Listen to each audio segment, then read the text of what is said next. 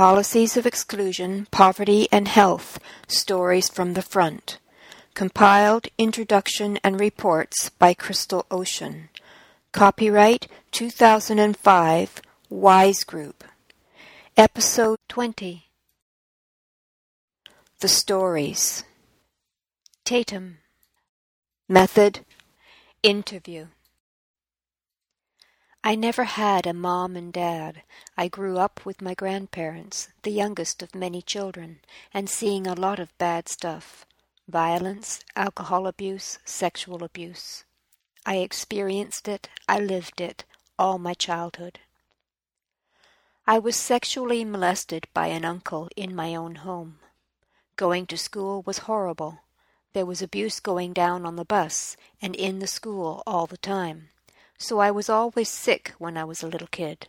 Something about not eating. People would start this abuse, and I would crawl under the seats and go sit behind the bus driver, waiting to get off the bus.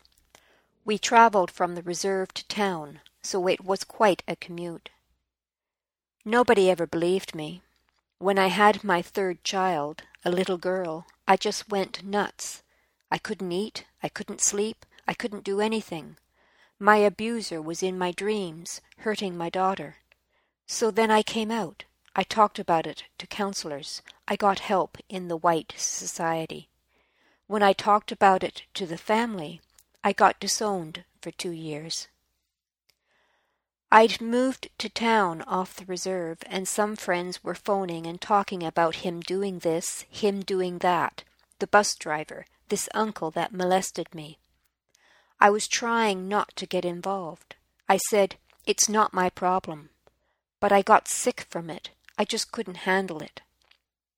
Everybody in the reserve I've ever said things to, I tried to discuss sexual abuse, tried to discuss the violence. They'd say, It happened to me. It's going to happen to you. There's nothing you can do about it. It's going to continue. You can't stop it. I've heard this so many times in my life. I just could not comprehend it. I thought, no, not in my head. Why do you people just gossip about it? You have to do something. So I was the one who did it. Nobody else. I phoned the chief. I'm going to inform all those parents what their rights are if you don't get that bus driver out of there now. He did nothing. I threatened another time. I'm going to come down there and tell so and so everything I know about women's rights. Nope. Finally, I'm going to a lawyer. I sued the uncle, the bus driver. They hired him back the following year. My mom disowned me. That was really hurtful. That was my only family. It was devastating to be brought up to be this proud little Indian and then disowned. She wanted everything back my Indian jewelry, my Indian shawl. I said, No, I have Indian kids to give them to. You gave them to me. They're mine. It was pretty harsh.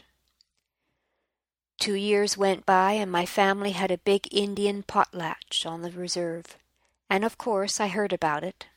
My dad used to say, when it's our family, you don't have to be invited. So I went. My mom just hugged me, and that was kind of the end of it. Now, when I go back, some of those children just love me. Their parents can't stand me. The children get it, though. That keeps me going. If I saved one kid, I don't care what anybody else thinks. One child's life is going to be better than mine. I've been homeless twice, with three children, with a spouse. I know all about being homeless. I'm not with my spouse now. It's still difficult with some issues, but it makes a world of difference in our emotional state. I've always had to just barely make it, even through nine years of ice hockey. How did I do that? My family grew up in this little town, and my father was a hockey coach in his day. That helped. Also, my kids were such good players that some of the committees, the other hockey clubs, would pay for them to stay another year. So we did get a lot of assistance, but that doesn't mean they gave me gas or money to feed them on the weekends when they had to go out of town. That almost happened every weekend, with three kids. It was hard. It feels good, though, that I accomplished that for them. There's never enough money. I only get $270 a month from welfare to live off all month. That has to pay my phone, my hydro, and our food. I have kids that eat. We're always out of milk. I'm always telling the kids that we have to go shopping today to buy necessities milk, eggs, bread. Never mind the band aids. My daughter won a first aid kit at a hockey tournament, so we had band aids for a short while. They're never on my necessities list. And coffee? What does that taste like?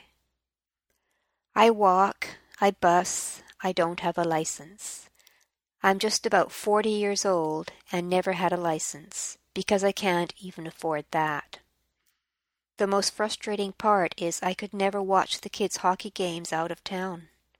I'd be stuck at home alone, wondering if they're winning and how much fun they're having. Now one of my children has started working, I can't get him to work, and the buses are too late for his shift, so he has to walk. It's devastating. I don't have a telephone because I have an outstanding bill. So I went and got more of an outstanding bill with this stupid cell phone. How am I going to get a job if I don't have a phone? I never eat because there's never enough food. I drink water and have fish sandwiches. My family fishes. I have to go to the reserve and prepare it. They give me the jars because I can't afford jars and lids and sealing. When I'm fortunate enough to go to the reserve to get the fish done, I eat that all the time. And onions. That's all I buy for myself is a bag of onions. I have my jar of mayonnaise and fish sandwiches. I don't have my own room. I have a boy and a girl at home, so they can't share rooms. I have to sleep on the couch.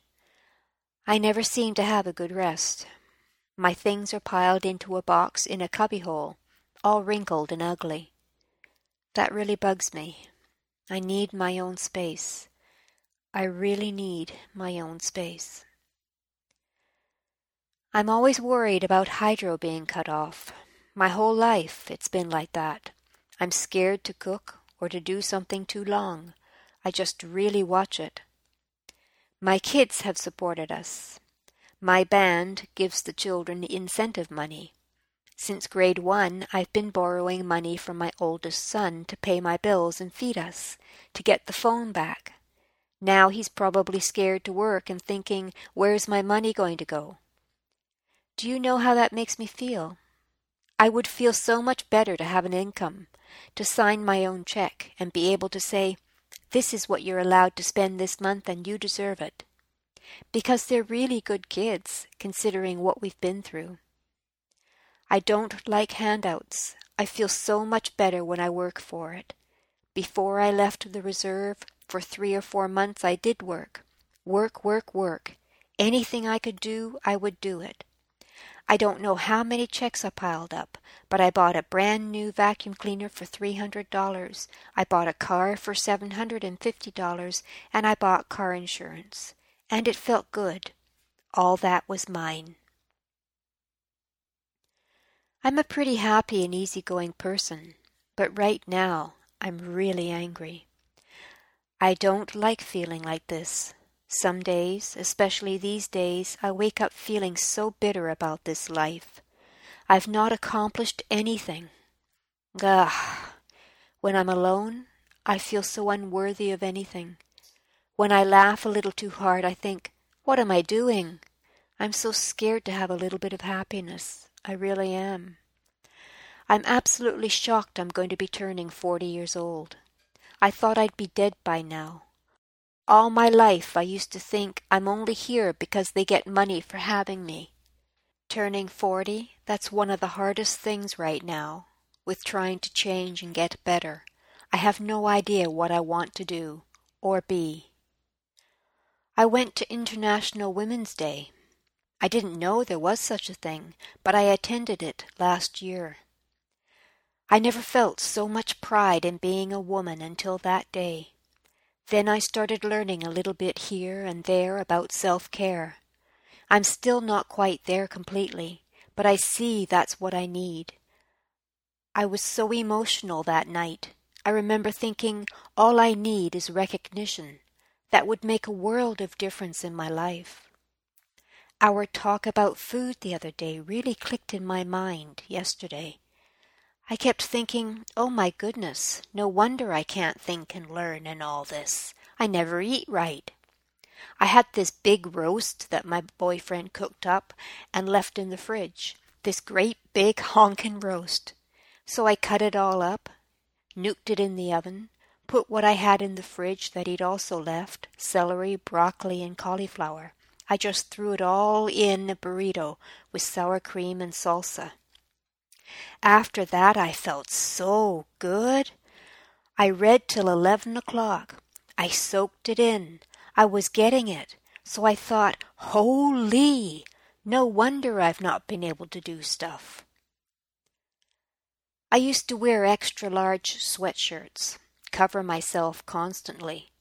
Didn't matter how hot I was, I was hiding myself. If I'm upset or really feeling insecure, I still do that, but I really try hard not to. At trade school in Horizons, they gave me dressy clothes, so now I've got nice dresses and some nice clothes to wear. Free hairdos, too. Never had a hairdo. I really enjoy waking up in the morning and getting dressed up nice. It makes a whole difference to my well being throughout that day. I've learned that I need to get a job in the morning hours. I want a routine. Shower, get dressed, go to work. That's real important to me that it work out that way. I'm physically fit, but since my last child was born, I've had troubles. Got some kind of bad bleeding problem that goes on for months and months and months. It's been really bad these past four or six years. It doesn't stop. It's just constant, sore. That's why I'm scared to eat. The doctors don't seem to know. I'm sick and tired of going to them. They tell me nothing's wrong. Well, obviously something's not right. I lived in Vancouver when I was nineteen, twenty, twenty-one, or whatever.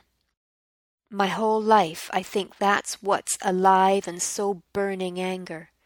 We lost our language, and every other culture is out there yakking their language on public buses and on public streets. Oh, that used to burn me in Vancouver when I was young. I used to be so angry when I heard another nationality's voice in their own language. I think I still am. Then I have to be a Canadian citizen and you're telling me I have to know French? I never felt discrimination until I had this ex in my life.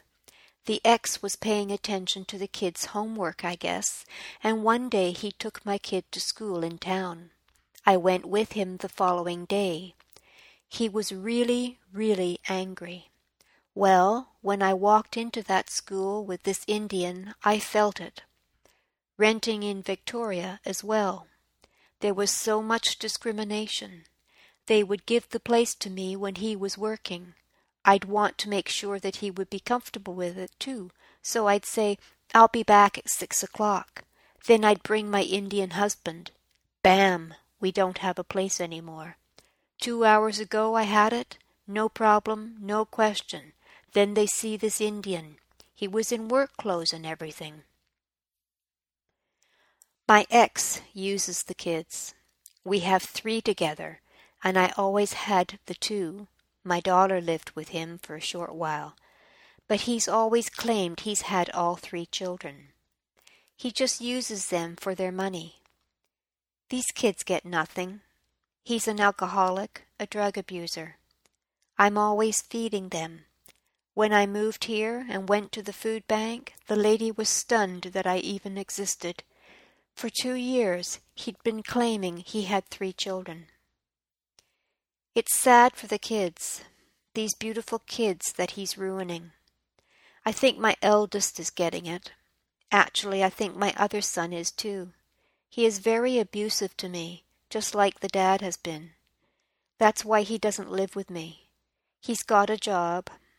I'm so worried about him working, because he's just going to have booze and more drugs and more bad things. But he's buying things. It's getting boring drinking, he said. He had a girlfriend a couple of summers ago. I was always afraid he was going to hit her. One day we went walking, and he said something to the effect, When somebody hits me, is that abusive too? This girl was abusing him, and he was walking away. I burst into tears. Anybody who hits anybody is being abusive, and you could be charging her for that. I thank you so much for walking away. The real strong man is the one who walks away and does not hit, son. So now you are a man. For the future, I would like a couple of things. I would like a great, big, humongous house for the elders to live in, and a location in this home for a daycare facility. I remember my grandpa just loved kids, and he became a kid again. I always think that if you're a kid at heart, you're never going to grow old and wither away. So that's what the elders need. That would be one goal. Another thing I want to do is a Horizons for Men. The more I'm growing, the more avenues open up. I sure would like to see kids get help. I'm interested in healing people. I want to educate Indians about what their rights are and how to go about getting what they need. For myself, I want daily fulfillment, love, and happiness.